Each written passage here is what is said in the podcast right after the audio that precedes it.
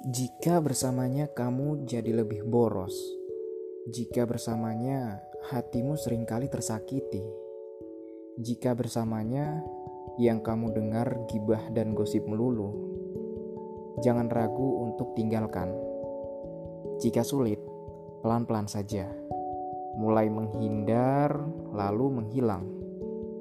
Bukankah saat ini kamu lebih membutuhkan kualitas? Dibandingkan dengan kuantitas. Percuma kamu punya banyak followers, punya banyak teman, tetapi saat kamu butuh bantuan, mereka tidak pernah ada untukmu. Lalu, apalagi alasan untuk bertahan? People come and go. Orang datang dan pergi. Ketika ada yang hilang, akan ada yang datang.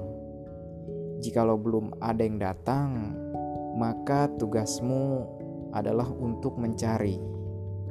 Fokus saja perbaiki diri.